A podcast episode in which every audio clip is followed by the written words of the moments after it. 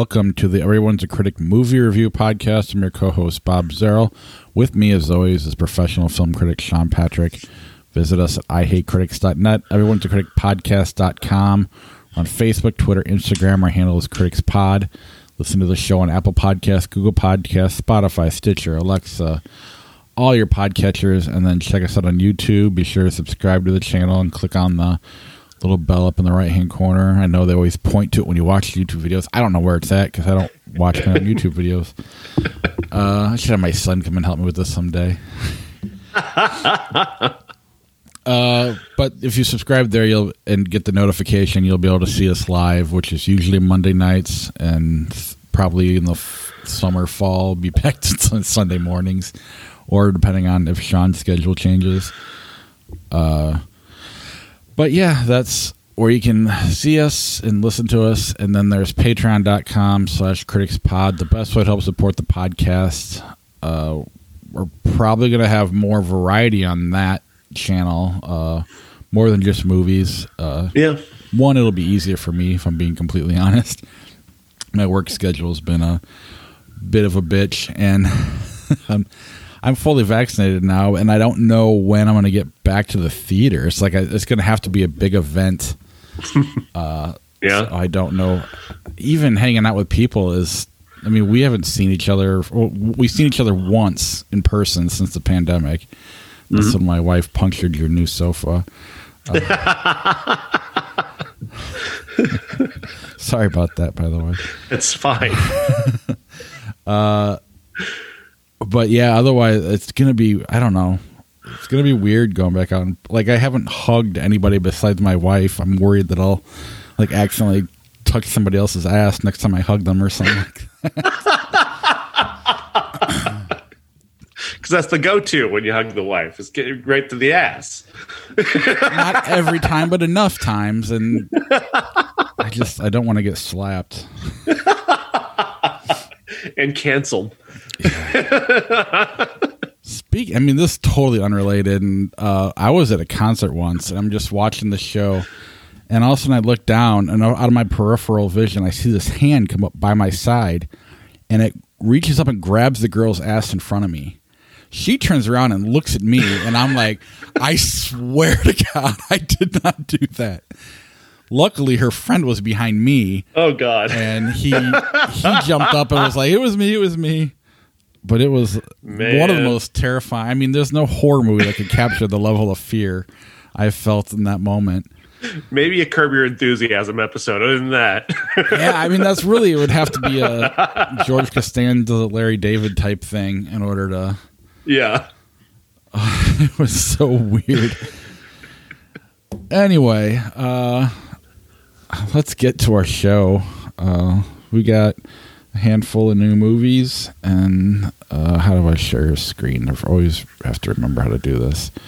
We'll lead with the instant Netflix classic Thunder Force. Fuck you.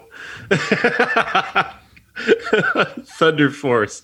Melissa McCarthy and Octavia Spencer star in a movie set in a universe where uh, something occurred that led to certain people developing superpowers. These certain people happen to be sociopaths who then tended to go on criminal um, li- lives of crime. They call them miscreants in this universe, and uh, they're responsible for killing Octavia Spencer's character's parents um, when she was very young, even before she'd met Melissa McCarthy's character.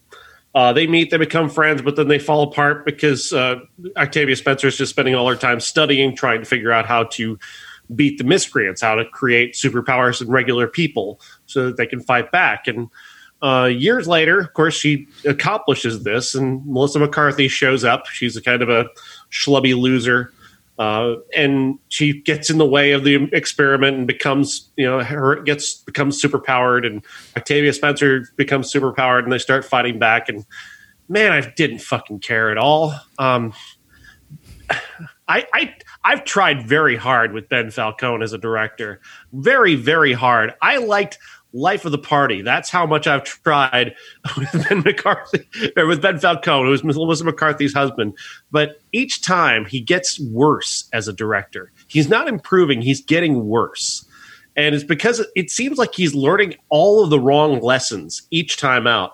He's learning all the wrong lessons about let's just rely on the same jokes over and over again delivered in the exact same way with with no variation. He's doing uh, a, a, variation on on the kind of humor that we've seen Melissa McCarthy do so much that even I, a Melissa McCarthy super fan, have gr- finally grown tired of it to the point where I just want to strangle him and say, just let her do something else, man. You're her husband, but uh, and she wants to help your career, but you're dragging her down to your level. She's not raising you up to to hers.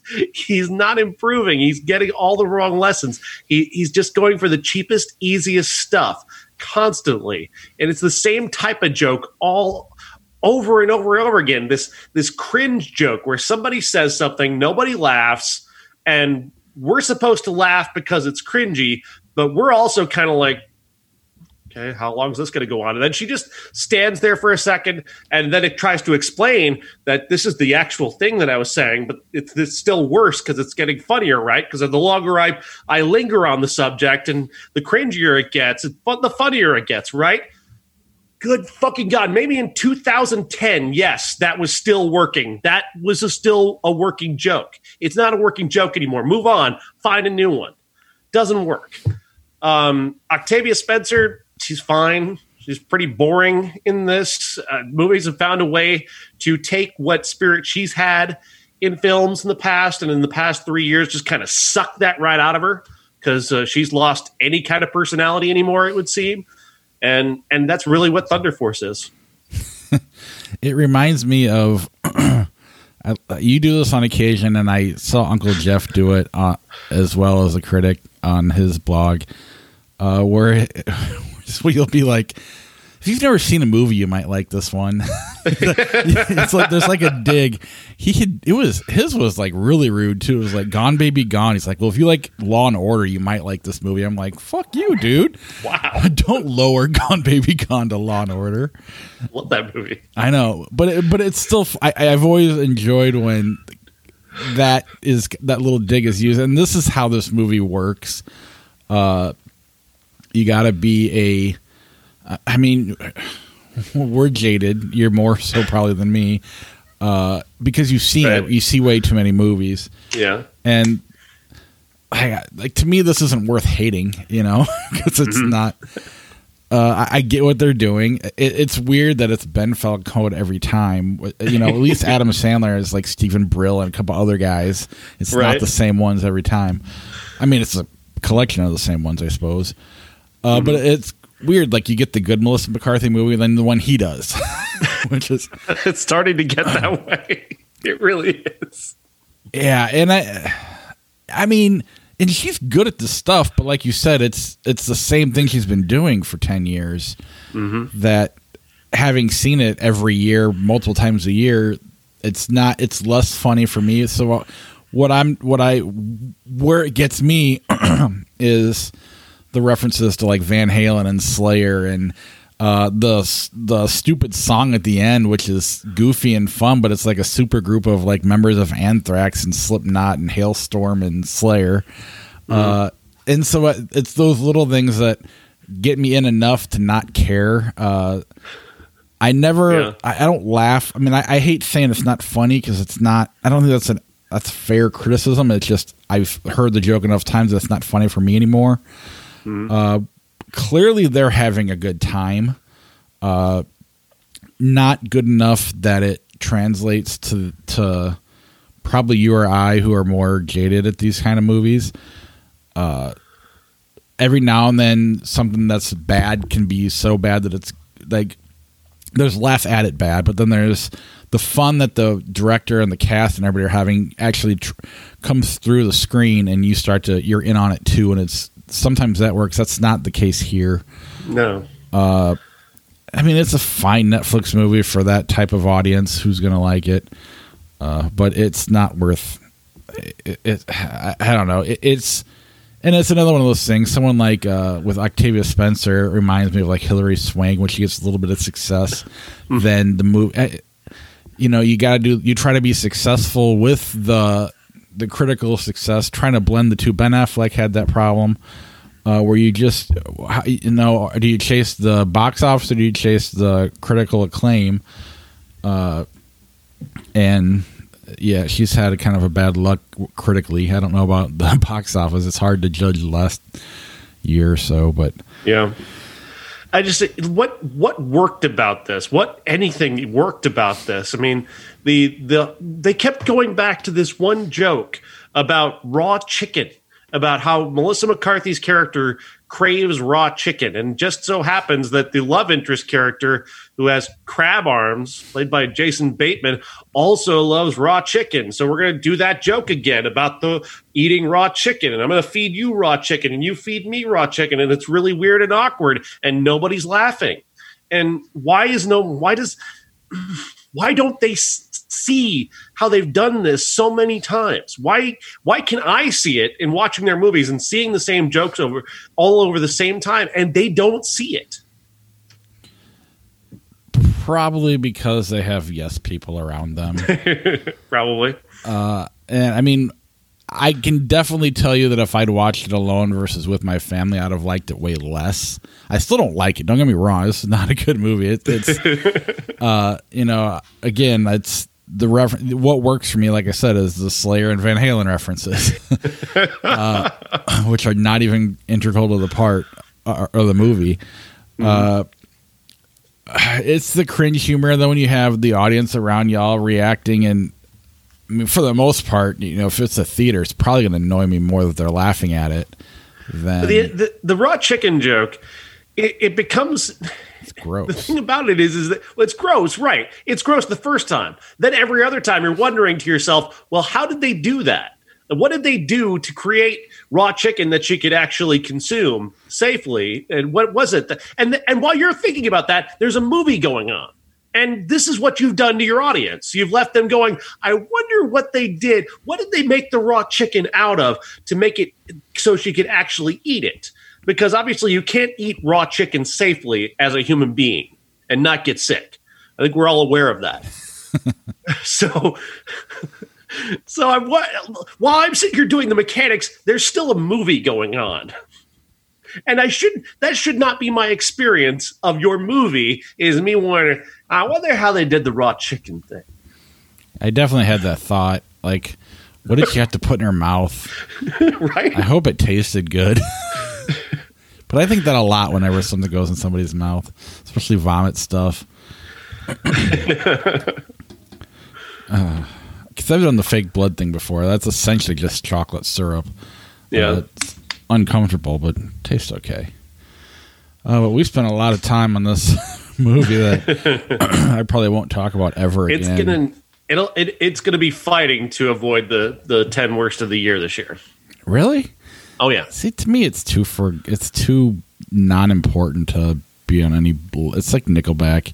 Like, who cares? But that's They picked the wrong week to give me a miserable movie. fair enough. Thank God Nickelback didn't release an album. All right, what else do we got here? Uh, the Tunnel.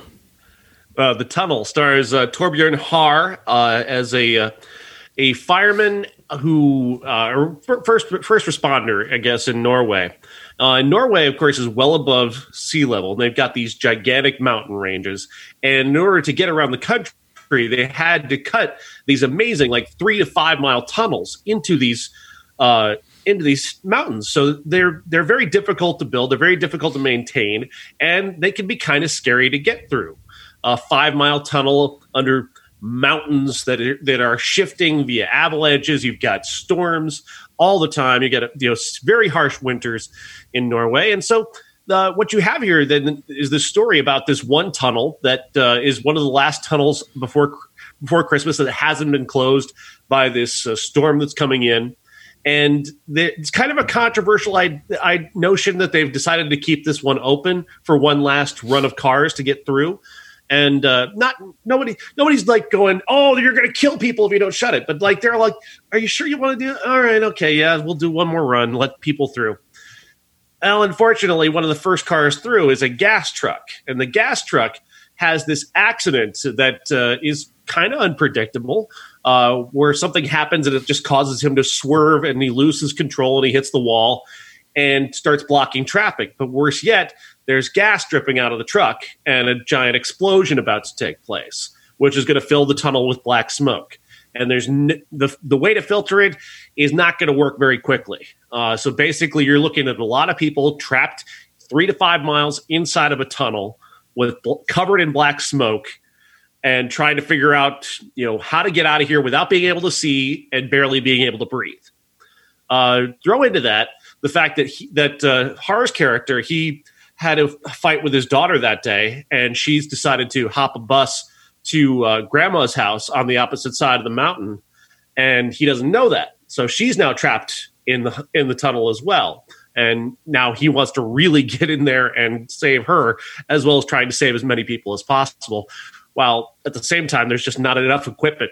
His side is not necessarily the side that's supposed to handle this. The other side has more of the fire equipment that can do this, but they're blocked in by an avalanche that they're trying to clear. So they've got to get there from their way, but after they clear the avalanche. So there's a lot of stuff at play here.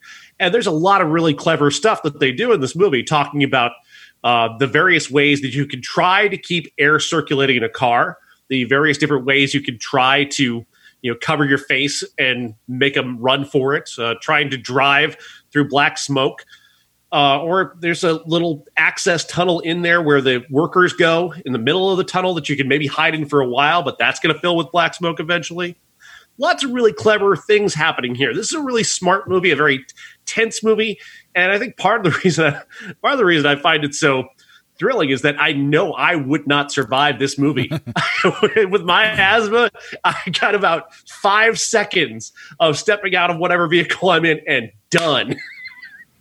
so that kind of added a little something for me on this. But I really enjoyed this movie. Why wasn't Daylight our classic? Fuck you. so I'm never watching Daylight again. Another movie I defended really hard growing up. Uh, this sounds phenomenal. It remind, I mean, it seems like one of those super intense movies like Speed or even like Phone Bo- Phone Booth or something where it's just kind of contained to a uh, I don't know. It sounds really neat. I did not get a chance to see it. Where is it available right now? It's available everywhere. It's, it's available anywhere where you can uh, get a streaming rental. So yeah, I would I, I, recommend it if you like a good action movie that's got some strong you know melodramatic underpinnings. This is a really good one. How did, was the camera work with black smoke everywhere? Uh, it was pretty great. Really, it was pretty great. They really made you feel like I kind of felt like I was having trouble breathing watching it. So that's how much they really will. That's how really well they captured that. Could you see anything? Well, yeah. I mean, it's a movie. They they made sure you can see everything. I'm just kidding. It'd be great though if you're like the 4D movies. They just start shooting black smoke into the theater. oh God, no! Kill half the audience. idea. All right. Uh, let's see. Hollow Point. Hollow Point uh, stars uh, a guy who's not on the poster. Uh, uh, so directed by uh, Daniel uh, Zirilli and starring uh, Delon J. Uh, he's a ethics professor who uh, we meet him when he's teaching ethics, and he's uh, about to meet up with his wife and daughter, who are then they get lost in another neighborhood in Los Angeles, and they end up getting killed by a, a drug dealer played by Jay Mohr, who just executes them because they happen to witness a drug deal slash murder. Uh, Delanger tries to go after him himself, but fails, ends up going to jail. He meets up with uh, Luke Goss, who starts uh, teaching him how to defend himself. And uh, from there, Goss introduces him to Michael Paré and, uh, and uh, Juju Chan, who uh, each operate this group that's kind of police, but not police, where they, they go for vengeance and try and work outside the law to kill drug dealers this isn't a great movie, but uh, in terms of you know, just being a like a throwback action movie, an R-rated action movie, if you loved the Jean-Claude Van Damme stuff or you like the Steven Seagal movie we're going to talk about uh, 91. This is that movie. I mean, Luke Goss is essentially playing Steven Seagal. Seagal would play this character. This is like a re- rejected Seagal script, but it's actually improved by not having Seagal in it because Luke Goss is actually kind of good. he's actually kind of invested and he's in shape and young enough that you buy what he's doing in the movie. So that kind of sells a little more. And Delonge is, you know, not a typical leading man. He doesn't have typical leading man stuff, but what he has is kind of a passionate sort of determination and kind of an innate, uh, handsome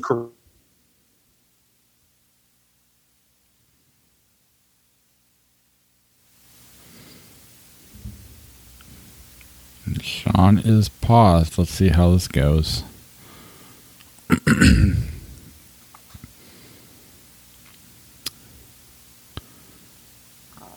yeah, Delon J. There, is he back? what just happened? Yeah, you disappeared there for a little bit. So, I didn't touch anything. oh, I think some, there was a freezing at some point on some level. So, Delon J is it was great. Like the, the charismatic lead who's not on the poster. Actually, he is. He is. Oh, yes. Which one is he? He's the one next to Juju Cha- Juju Chan. Which one's Juju Chan? She's the one next to Luke Goss. Where's Jay Mohr? He's the only one I know. you don't recognize Michael Paré? Come on. I don't even know. I'm sure I've heard the name before. You, got. I'm not Josh. I don't know every character actor that ever worked. Bottom line is, it's not a great movie, but like as a throwback for action fans, this is a this is a movie that you can throw on a Netflix on a Saturday night, and you know you're not going to have to think too much. You're just going to watch some guys shoot each other and beat each other up, and and do it well. And you know, that, at the very least, they they're not uh, reinventing the wheel. They're doing what's been done before. They're just doing it a little bit better with a little bit uh, more talent. Held. Held. Uh, I'm going to spoil the crap out of this movie because right. I hate it so much. Held. I don't do that, but this movie pissed me off. Uh, I'm kidding. Held is not a great movie. This is a story of a woman who, uh, uh, when we meet her, she is the subject of essentially what we believe to be a gang rape, which is a pretty horrible way to begin.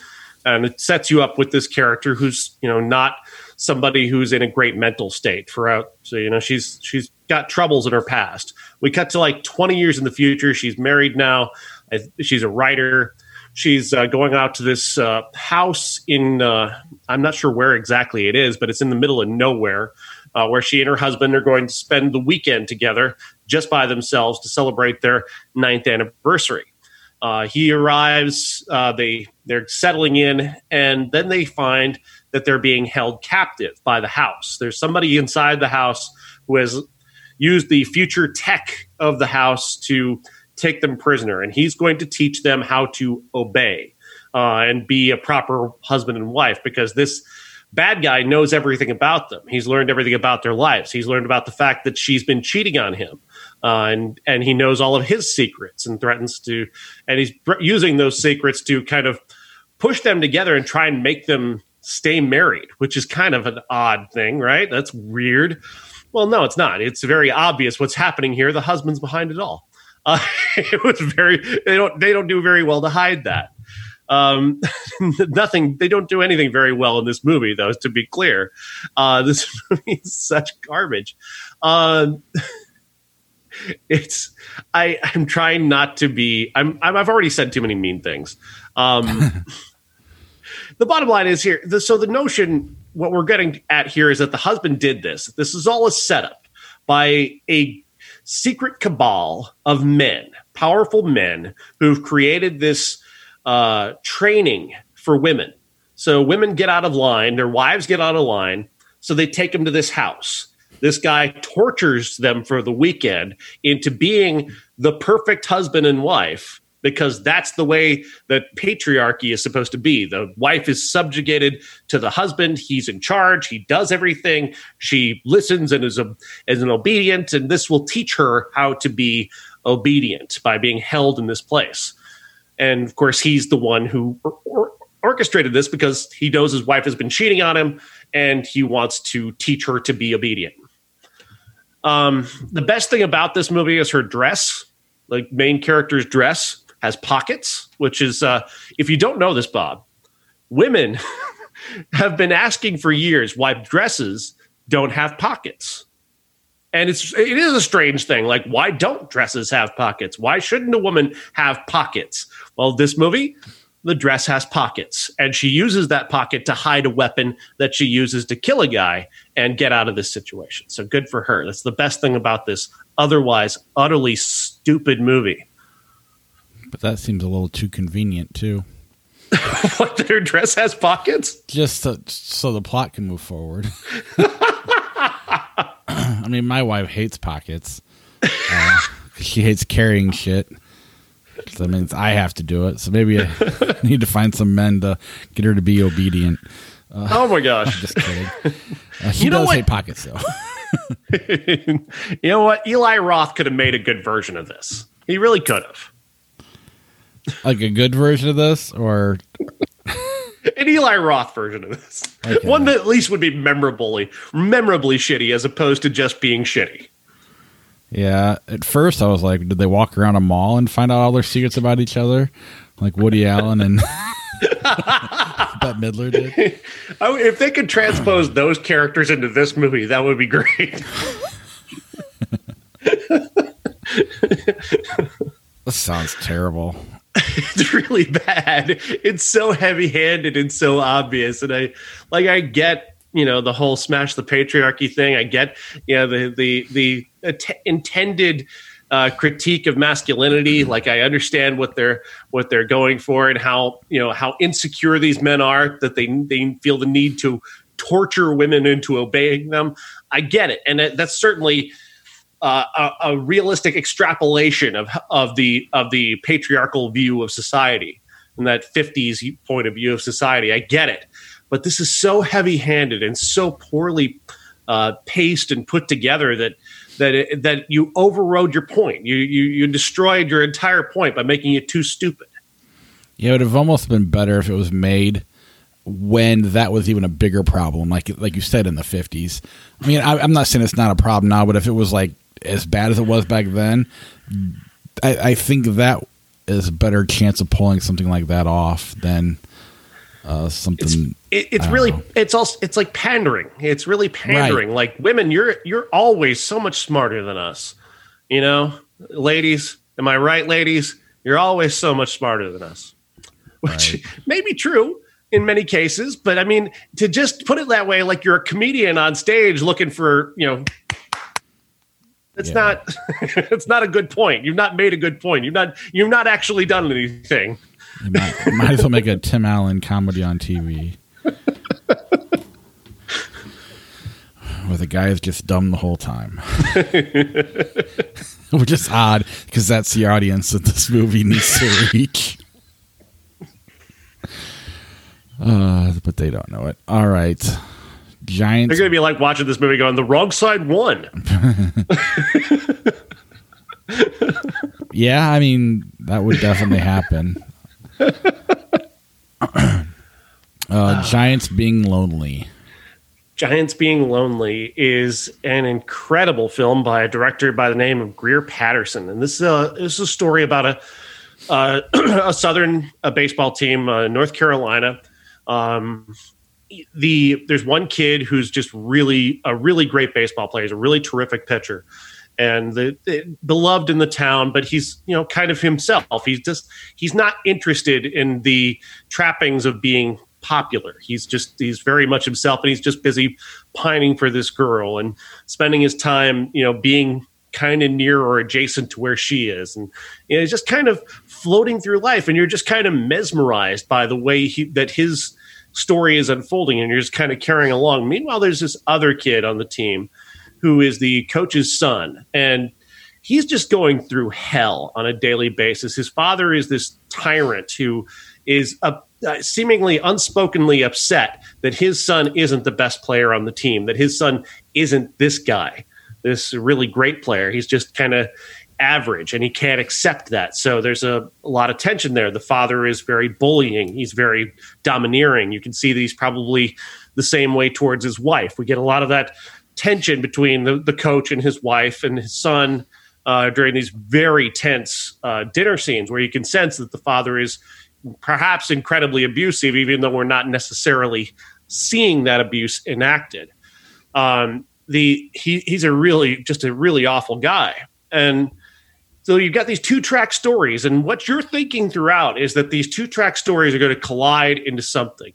And eventually they kind of do. But where this movie goes is so much more interesting and so much more uh, fascinating the way they do it because nothing is presented to you through exposition. There's no exposition dialogue. There's no dumping of exposition. There's no telling you what anybody is thinking. There's no unnecessary information communicated. You know, there's no you know, you and I have, know each other, and I do, I don't say to you, "Well, Bob, your job as a an accountant, how is how is it being an accountant today?"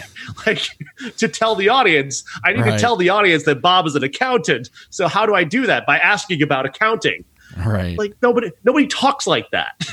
and Giants Being Lonely is a movie that kind of recognizes that that uh, you don't have to have endless amounts of dialogue to communicate what people are thinking and feeling. And we just get to watch it play out. And it's sweaty and it's weird and it's sexual. Like uh, the, the, the main character, our, the really great player, he's somebody who kind of expresses himself via sexuality and and uh, and kind of searching for something that meaning means something to him via sexuality and he gets involved in a very uh, dangerous affair, if you will, uh, that nobody really talks about, and there's no real presentation of it as being dangerous. But but it, you can sense this is a really bad idea. What he's doing and what she's doing is a very bad idea. We all know it, but they're doing it because they kind of need something to do they're kind of bored and it's hot and there's not much else to do in this town. You can go roller skating or you can fuck. Those are your options. Pick one. You can walk around all night, whatever, you know.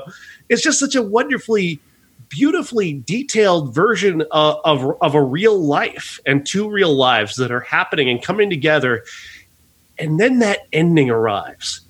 And you're just, le- I was left floored. I could not believe that the movie went to where it went to, just in a visual sense, because I could sense where the where the idea was heading. I could sense what the what the thing was going to be. But you know, in another movie, you're looking for the ways in which the the, the good character, you know, the, the gallant to goofus, you're looking for when they're going to come together and smash into each other, and that's going to be the big confrontation there's no big confrontation between them. They, they have interactions and there's uh, there are elements. There's a wonderfully there's this brilliant sequence where he doses it, where the the kid the the coach's son doses the great player, and the great player goes out and throws the best game of his life on the mound, and that is such a great scene. It is played brilliantly. I've never seen anybody communicate what it's like to be completely stoned your mind and still be able to still be so physically capable. It is so amazing. It reminded. I was thinking, was it uh, the the legendary Boston uh, Red Sox story? Was it Luis Tiant? I know you're talking about. Uh... I can't remember the pitcher, but the, the, the story goes that he went on he was on LSD and he th- went out and threw uh, a no hitter. I think it was. yeah, I've heard that. I've heard that before. It's and, that's that's kind of they play that scene out here in a sim, in a similar fashion, but he doesn't know that he's been dosed, and it's a really it's a very interesting scene, and they really the whole way that se- that sequence plays out is fantastic. Uh, that and I just I I I love this movie so much. This is my favorite thing I've seen in a very long time. Even I mean, I love H's for Happiness. It's always going to be my number one top top. And I love uh, I Blame Society. This year is another one that is really uh, been my favorite so far this year. But this movie moved me in a way that I was so not expecting. And then that gut punch at the end, that visual just blows your fucking mind. And I blew mine and I just couldn't, I was like, wow. Great choice. This is a fucking phenomenal choice to end that way. It's it's this movie is superb. Everybody needs to see this. Yeah, you told me not to read anything about it before I went and saw it. then you proceeded to call it like the male version of Virgin Suicides. so, or so you some critic had said that or something along the lines. Yeah. So immediately I have an idea where it's going. that said, you know I don't know. I, you know, there's, like you said, there's two characters that appear to be like they're going to crash, and there's part of me that that's frustrated that they don't, and that I'm being distracted by one. You know, waiting for it. Uh, on the other hand, you know, and then when you go to that big reveal, I'm thinking something else happened based on what you re- what you said it was like, uh, the, the Virgin Suicides, and it's not what th- something else besides what I was thinking happened. I mean, I was expecting a gut punch either way. It was Right. just like a different side of the gut got punched, uh, and then you throw the visual on top of it. The visual was uh, just I, I don't even know what the word is. Uh, I don't want to say horrifying, but maybe that. I mean, it's just it's like whoa. It takes your breath away. It takes your breath away when you see it. Yeah, it's like one of those. If you try to describe it, you would have. It's like you would keep it, building it up a little bit more. Like, well, this happened. Yeah. and There was that too, and then it, so it's just like there's a little bit more and more and more to it. The more you think about it, and then I, as I got away from it, I started to enjoy the fact that it bugged me that uh, I was distracted by the two stories not colliding. That made it more fun.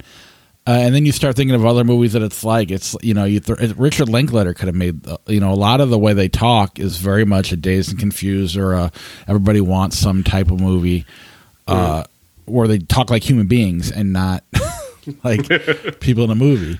Uh, Last Picture Show, you know, there's a little bit of that in here too. Then you Yeah. throw in the Virgin Absolutely. Suicides, and I'm sure you could even go f- deeper than that. Uh, that's just off the cuff. Uh, and it definitely deserves to be talked in the same breath as all of those. Uh, I don't know this director, but I, I would I, I think they are going to be around for a while if they keep doing movies like this. Uh, I mean, it definitely uh, reminds me of Linklater a lot, and Yeah, I could I see, see that. and I think that's I mean, and like the good Linklater, not the which I don't not the, I don't want to call him bad. It's just like he goes and does the studio thing Yeah. and those are fine. But this is definitely one of his, you know, is something like I said, Dazed Confused. Everybody wants some, something like that.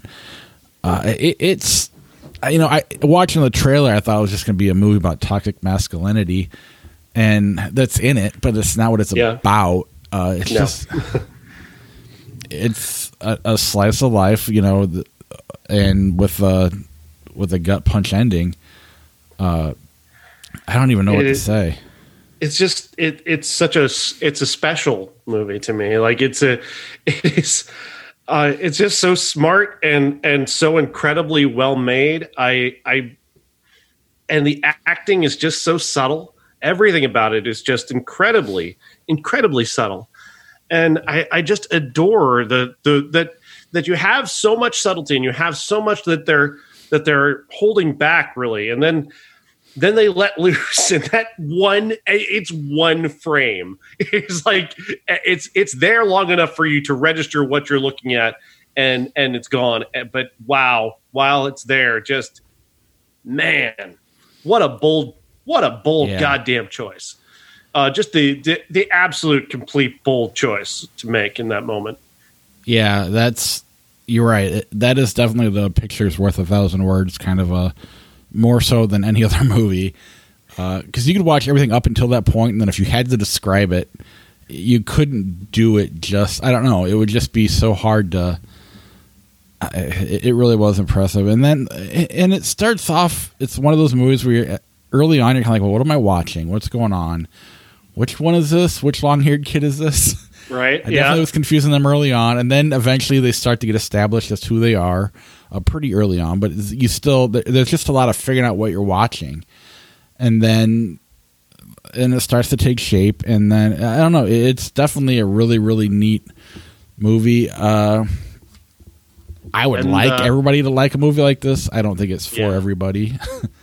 it's maybe yeah that's true uh gotta gotta shout out the soundtrack uh the choice of lou reed is just fucking brilliant. I mean, uh, Coney Island Baby plays over the end credits, and it's just that's he's talking about playing for the coach in the song, which could be could be very on the nose, but the way that Lou Reed is doing it, it's as if Lou Reed were one of these characters, and that is such a such a, a spectacular way uh, to, to to present this, and the way it's presented is just it's so beautiful.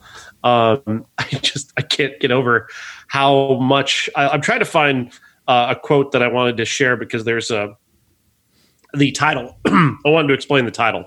Uh, Carl Sandburg uh, is a legendary poet who uh, ha- who, who, this title comes from him. Uh, the title is a from a poem. Uh, it's basically sometimes old men sit near sitting near the exits of life say there were giants in those days. They wanted stones to sit on, stones to throw at each other, great stones for companions, for loneliness, all giants being lonely. That is the, the quote.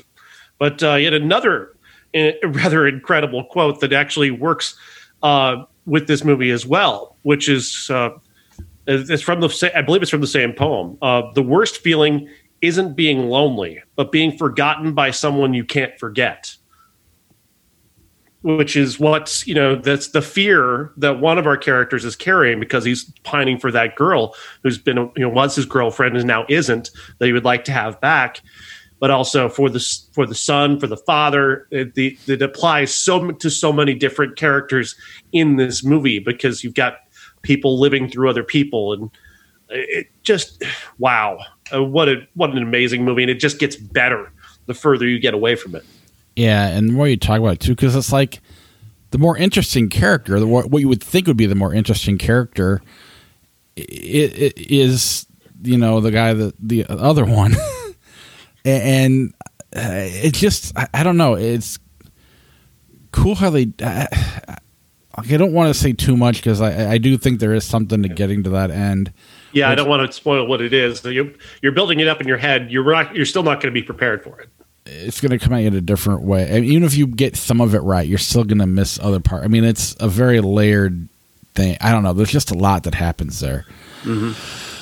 Uh, I, I don't know. It's it's definitely worth seeing, and it's it's someone that you talk about, and it gets better as you talk about it, and that's kind of what's been missing lately from the podcast. this will be, be, be around at the end of this year for sure for, for me. For sure. Oh, absolutely. Uh, yeah.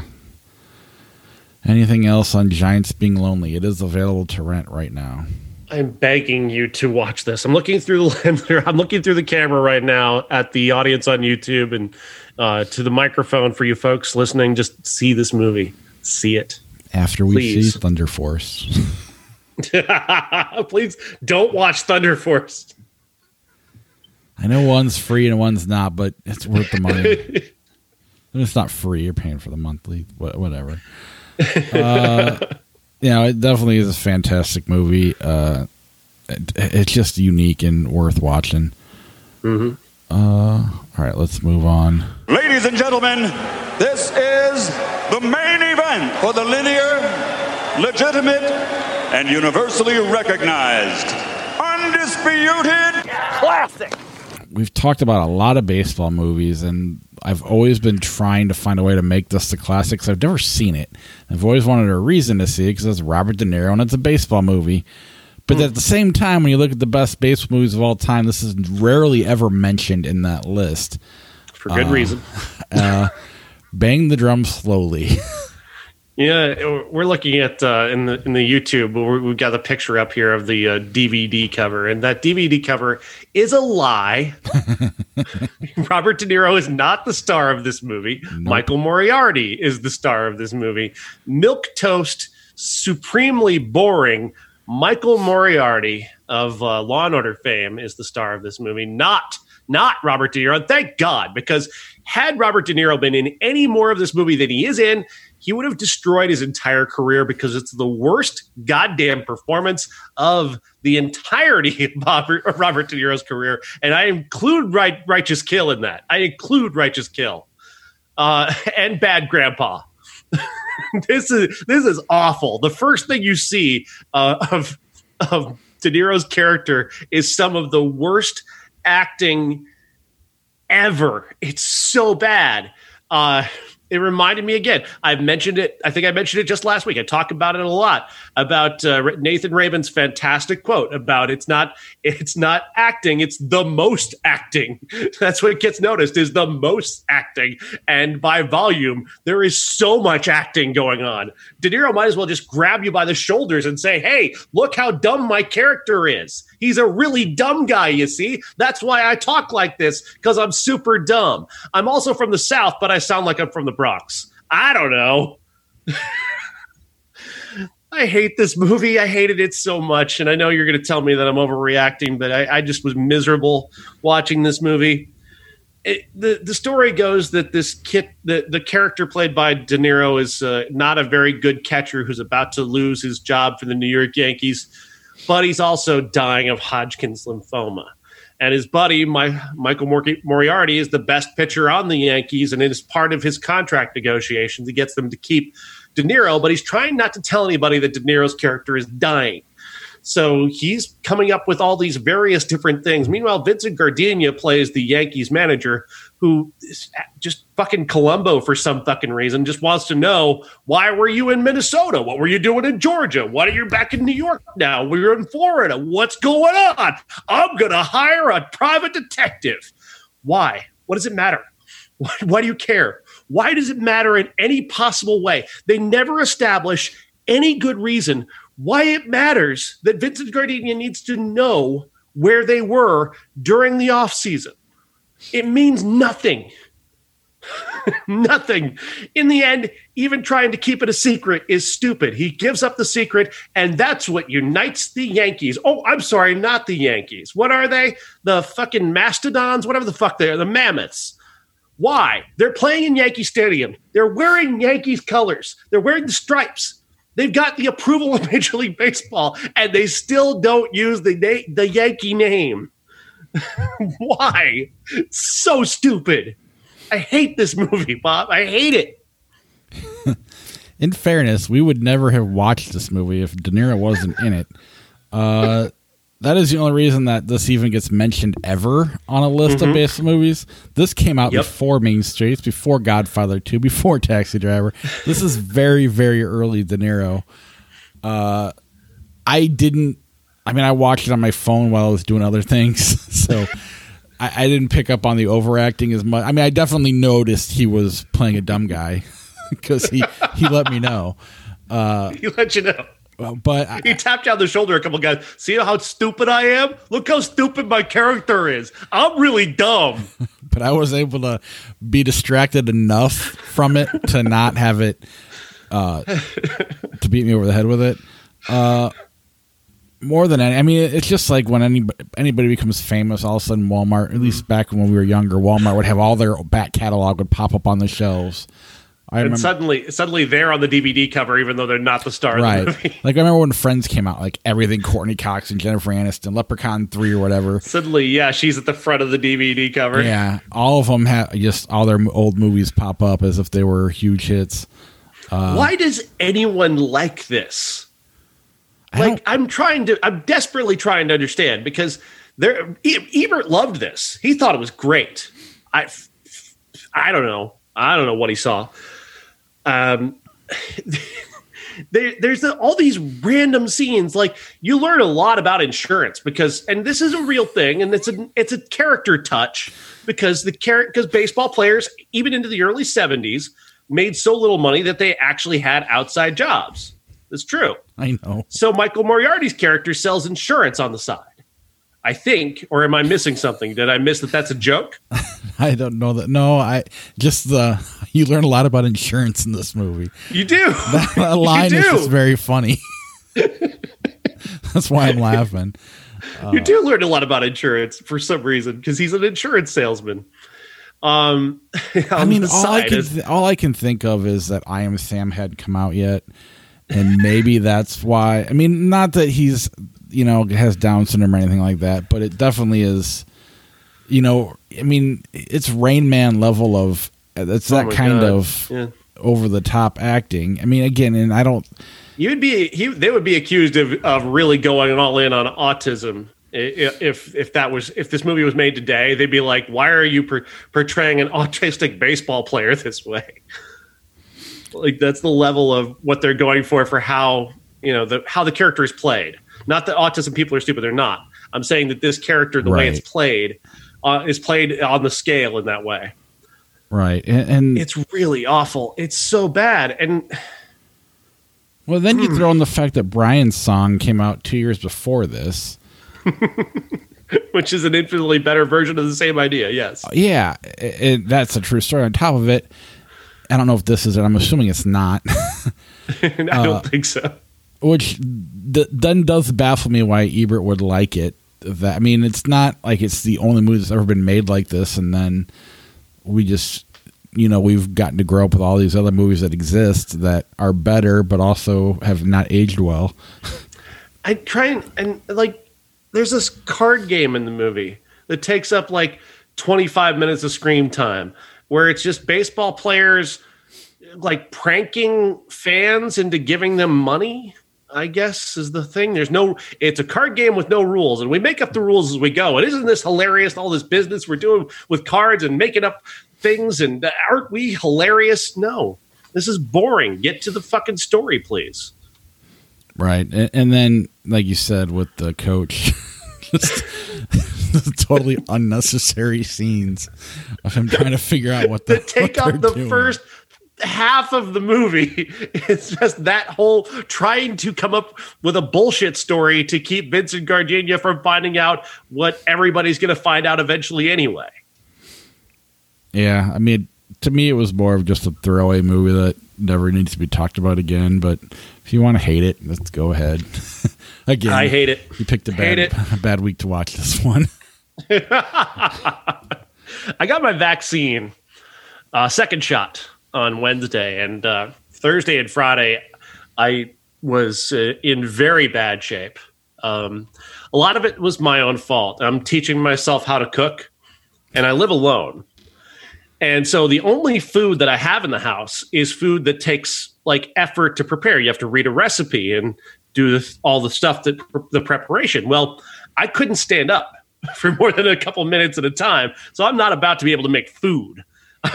at one point, for about three hours, every muscle in my body wouldn't stop twitching. That was a three hours of my day one day. So exhaustion on top of that. So I had no food in the house, so I was starving on top of being uh, uh, on top of being delirious, and so that made that made that made it infinitely worse. So when I tell you that I was down for I was and it was going through hell, I don't want everybody to think that well I'm not getting vaccinated if that's what I got to go through. That's not everybody's experience. It was my experience and also compounded by my mistakes. Thankfully, I had people who brought me food and eventually, but yeah, uh, I, I, I also couldn't keep anything down other than you know Coca Cola. So, and you, if and not that if you don't want, I can cut this if you want, but you were trying to cut Coca Cola going into that, so yeah, you throw the withdrawals in there with it. I'm assuming that might have helped. Uh, with some, I, I remember know. that, like, like, when I was a little kid, I, I got when I would get very ill, you know, in the stomach. My my grandmother would give me Coke, and I'm like, well, I, I can't get anything else to go down uh, I'll just I gotta get I'll try Coke. I just gotta get Coke. I gotta get I gotta get calories in me somehow. You know, just get something. And so that's I drank a 12 pack of Coke, and it was the only thing that felt good for two days. Yeah, you need to get the endorphins going or whatever the whatever it is that you're. Uh, I, I when I had the vaccine, I did not have any a little bit of pain, but I was fine. So like, go get your vaccine. We want to get back to normal. Want to go to theaters. Uh, don't hug me. You'll never know what I'll do. Uh, right for the ass. He just goes right for the ass. Male or female doesn't matter. right for the ass. I want to do it the Pacino way. uh, this a De Niro movie. Uh, at least I have a built-in excuse if I do it. Uh, I'm so sorry. I thought I'm just so used to hugging my wife. Uh, not gonna do that. Anybody don't. She's got a great ass. that was a that was That direct was Pacino quote, heat. not me saying that your Yes. wife has a great ass. Either way, it works. I don't know. Steven Seagal out for justice. Oh yeah, Seagal. Um, this is you know it's a Seagal movie. I'd rather watch Hollow Point. I was gonna say it's no hollow point. It's no Hollow Point. I don't remember the story of this one. I don't remember any other than like Under Siege.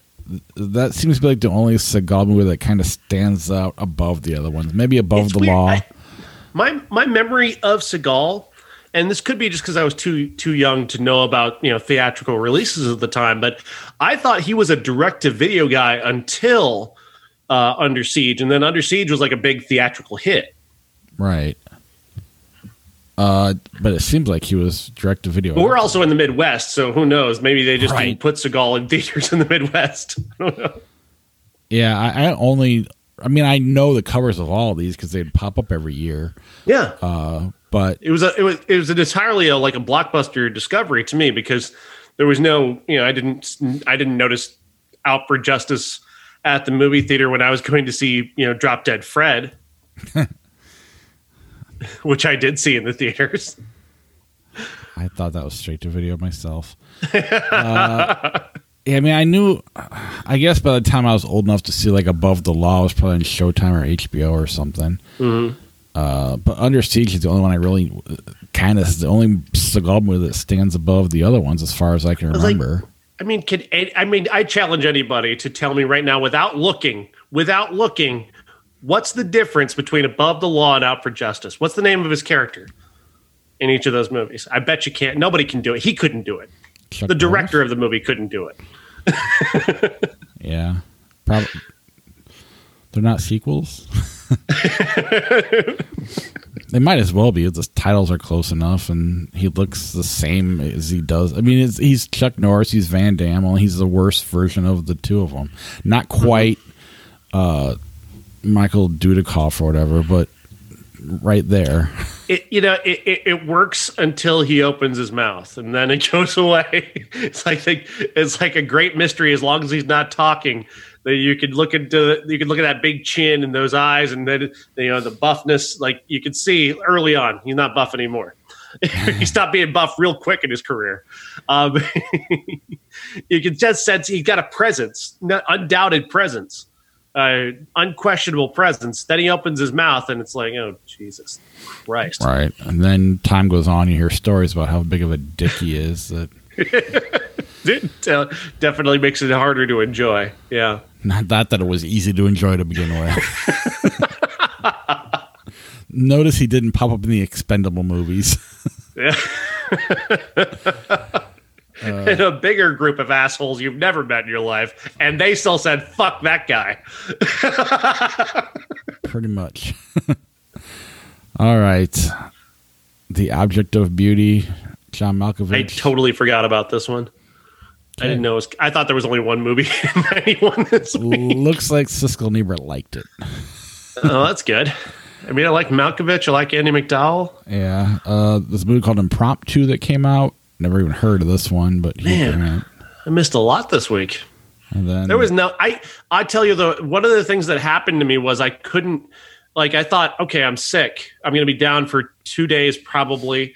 I'm getting the worst of what everybody else has has gone through on on after vaccine number 2 and I thought okay at least at the very least I'm laid up. At least I can watch movies. And my then my eyes started to hurt my eyes started to hurt I couldn't even have the TV on because my eyes hurt too much. Yeah, no, I and if you had a headache at all, which I'm assuming that was part of it, that makes it Yeah. hard too. No, I I understand. I've a handful of people I know have had, you know, I mean, it's normal vaccine stuff. Uh, it hits Yeah, everybody no, I'm not trying to scare anybody. And like I said, I, I I compounded the misery of mine with other aspects. uh, and then Daddy Nostalgia. I don't know what the fuck that is, but uh, a good director, French. but it's like you said, French. So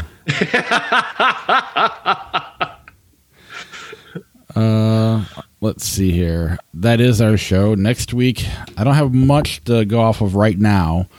Uh, we got Ride or Die on Netflix. I don't know what that is, uh, if we're or even if we'll watch it. But uh, other than that, all I have is Vanquished. Uh, and our classic's going to be Itchy the Killer or Ichi the Killer. Yeah. Uh, 1991. There's a uh, there's a documentary on craft beer if you're interested called Brewmance, which is a pretty good documentary. I've um, I've interviewed the director and he's a really good guy and uh, I do recommend it. We could talk Let's about that. Let's do it. Brewmance is what it's called. Is it available to rent or Netflix or Amazon? It is available to, to rent starting tomorrow. Cool. On 91, Drop Dead Fred, Mortal Thoughts, and One Man's War came out. Uh, so it is going to be a week, uh, not week, a short week.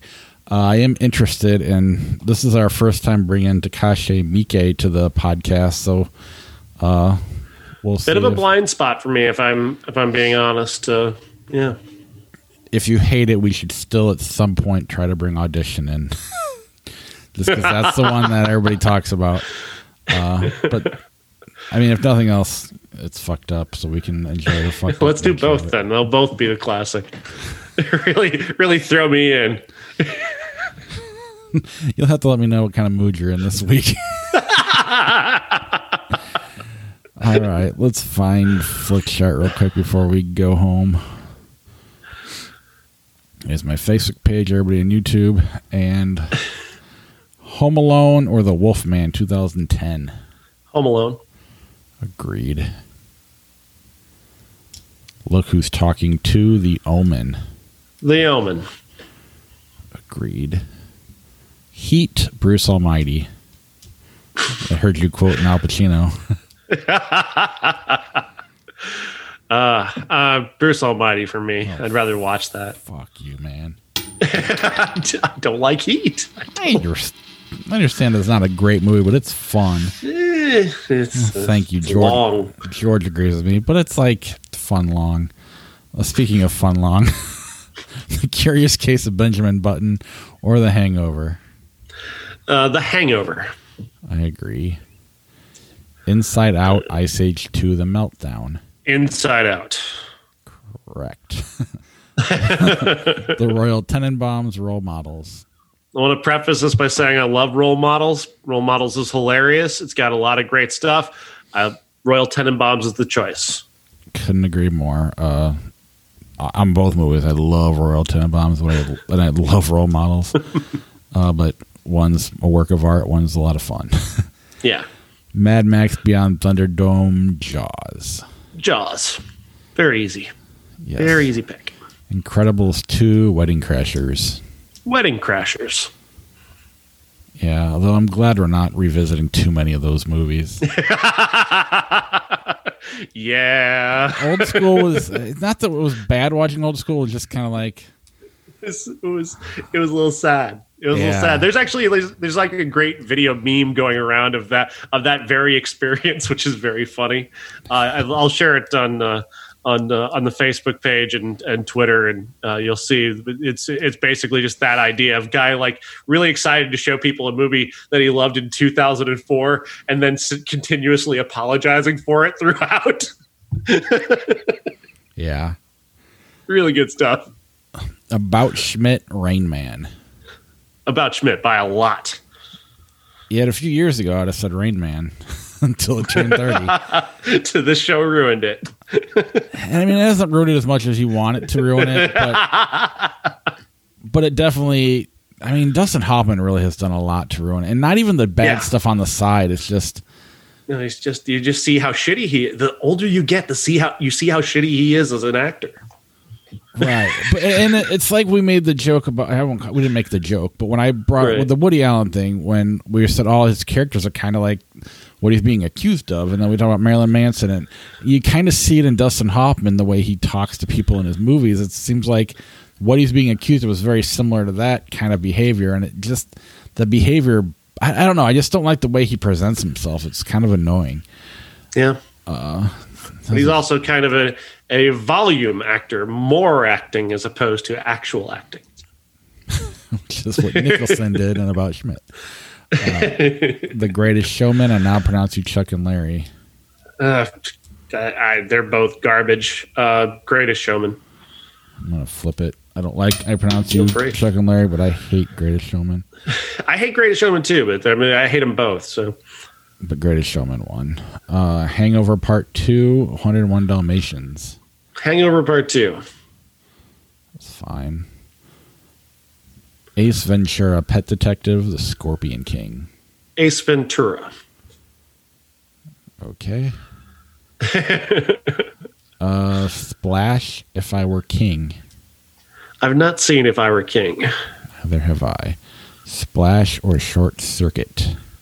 Not to get off on too much of a tangent, but have you? You probably haven't. Uh, the the uh, Disney edit of Splash to cover up uh, Daryl Hannah's nudity.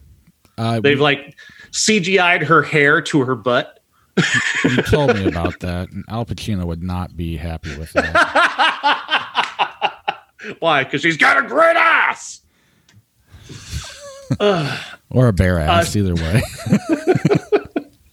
Uh, short circuit for me.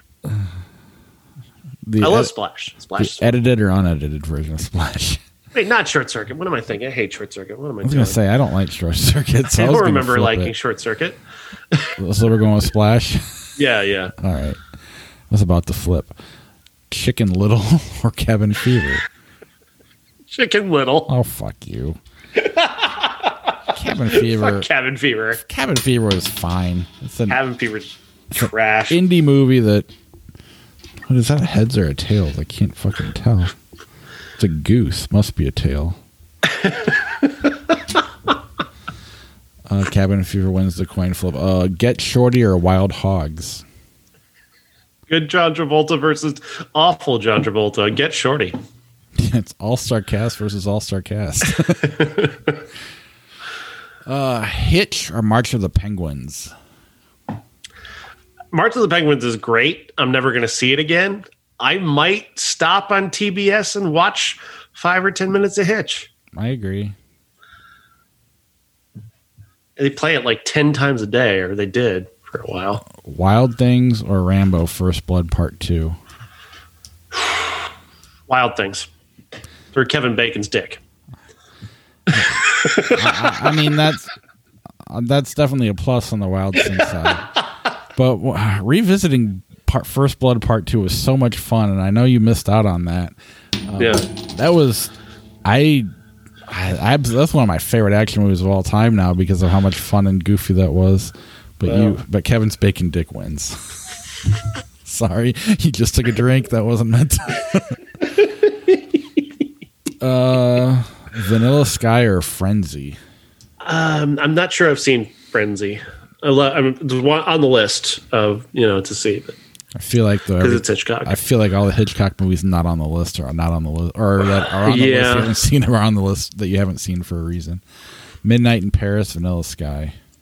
love both of these movies. Love them both. But uh, Midnight in Paris was my number one movie of 2011, and I'm sticking sticking with it even despite Woody. I hate Vanilla Sky, so I'll just go with you. uh, it's not a movie. Uh, Alien versus Predator. I know what you did last summer. I know what you did last summer. I'd rather suffer that than Alien v Predator. Yeah, Scream Light.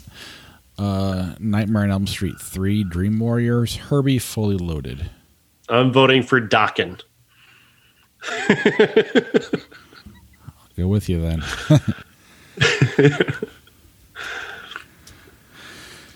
Uh, is it sad though that I mean that's literally the only thing I could get out of like Thunder Force is the fact that hey, there's bands I like in this. not that you like Doc, and I'm not trying to accuse you of that, No. not, but I I love Dream Warriors. I love Good, Dream Warriors. The song. George Lynch is a fucking god. He is uh, truly. Uh, Fright Night, 1985, or Three Men and a Baby. Uh, I don't care. Fright Night. Whatever. Guess I don't care either. I probably would have gone Three Men and a Baby, but I don't feel like flipping. Vice or Rocky Four. Rocky Four. Vice was a big disappointment. Yeah. First Blood or The Sting. Fuck you. God damn it. Fucking First Blood. you didn't hate First Blood as much as you thought you Eh, first. Blood. I know it's an overrated movie. It wants to Everything, e- every Rambo movie has brought that original one down exponentially. It is sad how bad the newest one is. Like, It's so bad, like it makes Bang the Drum slowly look like an Oscar Ah. winner. man. I mean, literally every movie we've talked about today is better than the new Rambo. Tell me you would not watch Thunder Force five I times. would, I would watch Thunder Force before I watched the new Rambo. like you'd watch it five times back to back before you'd watch the new Rambo. True. Even the first It's half true. hour of Rambo. I'll I'll watch Bang the Drum slowly before I ever watch the new Rambo again. I'll do this week all over again. even even if you throw out Giants being slowly or slowly being lonely, Lonely. slowly. Fuck? Uh, that was so bad. Uh, Eight millimeter Serenity. Serenity. Great movie. Oh, fine. Uh, Princess Diaries, Freaky Friday, 2003. Princess Diaries. I don't know either one really. Uh, Imitation Game, Tremors. Um, uh, mediocre versus equally mediocre. I don't know. I get to see Keira Knightley in Imitation Game, so Kevin Bacon. doesn't show his dick.